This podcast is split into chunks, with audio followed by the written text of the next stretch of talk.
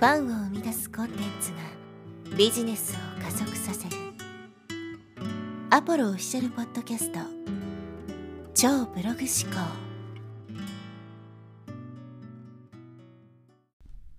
はい、えーこんにちは、ポロです、えー今回はですね、セルフアンカリングというテーマでお話していきます。このアンカリングという言葉、まあ、ビジネスを学んでいる人は、えー耳にしたことがあると思うんですけど、アンカーという言葉は、まあ、怒りですね。船のあのつなぎ止めておく怒りですね。アンカーというふうに呼んでいて、この商品を売っていく上においてめちゃくちゃ重要なですね、まあ、手法なんですよね。まあ、簡単に言うと先に高い金額を見せて後から安い金額を見せるとそうすると先のこの見せた金額高い金額の方にアンカーが入るから、ね、これぐらい高いんだろうなってイメージしてる中でバッとこのね安い金額見せられると安く感じるんですよ。比較をすることによってその対象が際立つので何事もですね自分のアピールしたいことをより際立たせるためには比較をするっていうのはすごく大事なんですけど、まあ、その一つがこのアンカリングというものをですね。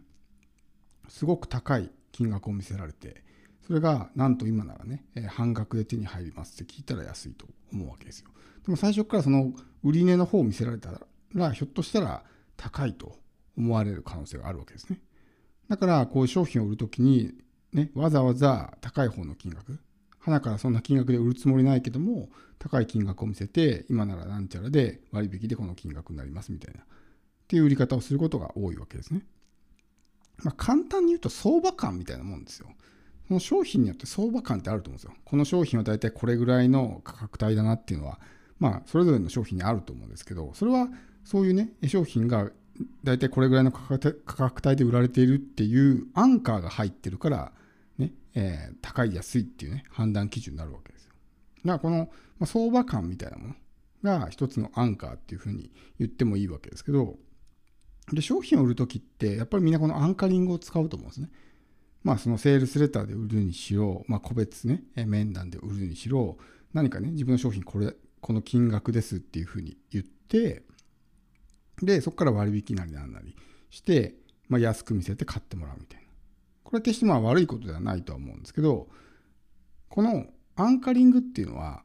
セールスの時にアンカリングすればいいっていうものでもないですね、必ずしも。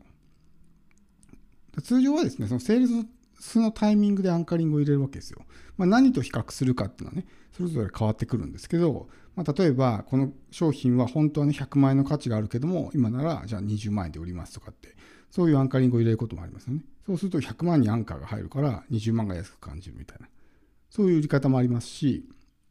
他と比較するわけですよ。例えば、ね、一般的にこういうものは、これぐらいの金額帯だけども、私のこの商品はこれもっと安いですみたいな感じですね。その経営コンサルとかがよく言ってるのは、例えば、え月額私のね、顧問料は、ね、月々20万円ですと。でも月々20万って聞くと高いなって感じると思うんですけど、でも新入社員1人ね、雇うよりも安くですね、その作戦参謀みたいな、まあ、社長の右腕がね、新入社員と同じ金額よりちょっと安いぐらいで雇えると思ったら安くないですかみたいな。っていうふうに言うと安いって感じるんですよね。なぜならそこはその新入社員っていうところにアンカーが入ってるからですよ。それと比較したときに、あ、こっちの方がね、お得だなっていうふうに思うわけです。だからダイレクトに、ストレートにこう金額を伝えると高いって思われてしまうから、まあ何にアンカーをね、入れるのかっていうのはすごく重要になるわけです。だうっかりそういうね、金額帯とかを先に言ってしまって、安いっていうふうにアンカーが入っちゃうと、ね、えー自分が言った商品とかのね、金額が高いっていうふうに感じられてしまうので、まあ変にこうね、金額っていうのをうかつに口にしてしまうと、安いっていうところにアンカーが入ってしまったりするわけです。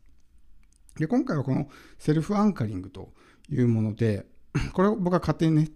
作った名前なんですけど、まあ、自分自身にもこうアンカーっていうのがね、あるわけですよ。他人から見たアンカーですね。これはどういうことかっていうと、例えば、まあ、この業界でもいいですけど、マーケティングとか、まあ、こういう業界で誰かが商品を売ってるとしますよね。まあ、そのオンライン講座でもいいし、コンサルでもいいし。その時に、おそらくあなたもですね、そういう相場感みたいなものがあると思うんですよ。例えばこの人はめちゃくちゃ実績があるから、すごい高いんだろうなとかっていうね、そういう無意識のアンカリングがあると思うんですよ。で逆にこの人はなんか安そうだなみたいな。いつも安いもの売ってるしみたいな感じで、えー、アンカーが入ってる。で商品見てみたら意外にね、この人実績すごいのに安いなとか、ね、あるいはこの人実績大したことないのに高いなとかって。でそれはアンカーが入ってるわけですよ。だから今回僕がお伝えしたいのはこのことで結局セールスのタイミングでその商品をね何かと比較してアンカーを入れるっていう以前にですね自分自身にどういうアンカーが入ってますかってことですよ。例えばね、普段安いものばっかり売ってる人はですね、周りの人から、この人の商品は安い商品ばっかりだっていう、そういう認知をされてるわけですよ。要するに安いっていうアンカーが入っちゃってるわけですね。〇〇さんはいつも安い商品を売ってるっていうアンカーが入っちゃうから、そういう人がじゃあ自分の商品ね、急に高い金額で売ったら、うわ、高ってなっちゃうわけですよ。で逆にね、普段高い商品売ってて、で、この人の商品っていつも高いなって思ってる中で、ちょっとね、えー、その予想を下回るぐらいちょっと安い金額が出たら安って感じるわけですよだからアンカーっていうのは単純にそのセールスのタイミングだけで入れるものじゃなくて日々の自分の活動とかにも、ま、意識を配っていかないといけないわけですね。自分が最終的に高いものを売っていきたいんであれば、ね、安売りばっかりしてたらこの人は安い人だっていう認知をされてしまう。要するにアンカーが入っちゃうんで高いものが売れづらくなるわけですよ。逆に高いものを中心に売っているとちょっと金額を下げるだけでお得だなっていうふうに感じてもらえるわけです。そういうところまで意識して普段ね自分の商品とかを作ってますかってことですよ。たくさん売りたいからとかなんかこうちょっとメンタルブロックがあるからっていう理由で必要以上に金額を下げすぎてしまうと安い方にアンカーが入ってしまって高いものが売れなくなってしまうと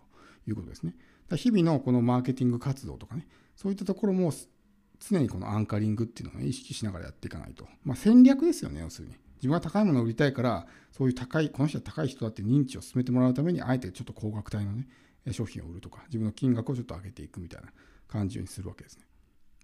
そうしないと、セールスのタイミングでそういうね、一時的にアンカリングをしたところで、そもそもこの人の商品どうせ安いんだろうなって思われてるタイミングで高い金額出されたら高ってなっちゃうわけですよ。だから、そこをね、意識していかないといけないわけです。で、何を売るかにもよるんですけど、商品によってはですね、あの安売りしすぎない方がいいものもあるんですよね。例えばですよ、例えば車ありますよね。じゃあこの車1000円で売りますって言われたらどう思います？この車1000円ですって言われたらめちゃくちゃ安いじゃないですか。で、買いますかって話ですよ。車1000円で売られてたら不安になりません？この車本当大丈夫かなみたいな。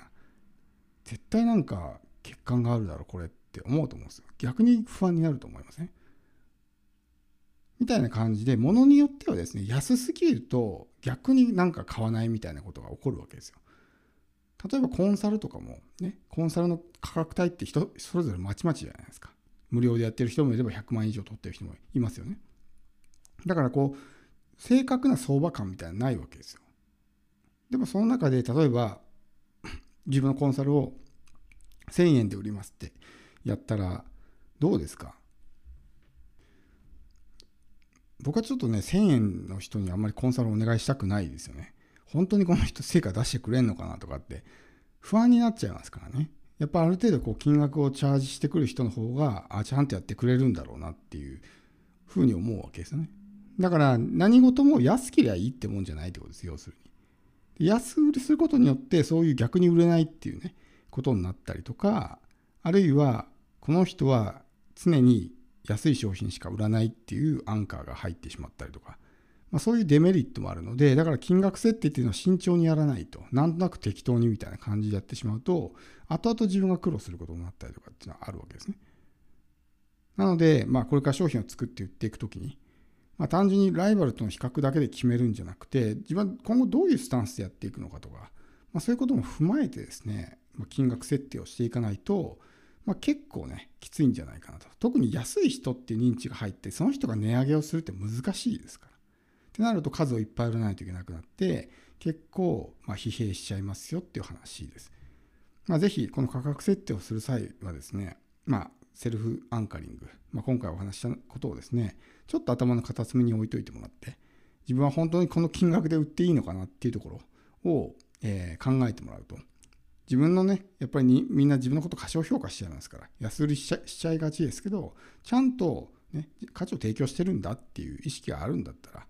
決して、ね、自分のことを過小評価して安売りする必要はないので、ねえー、自分がこれだけの価値を提供してるんだっていう思いがあるんだったらその金額でぜひね、えー、販売してみてください。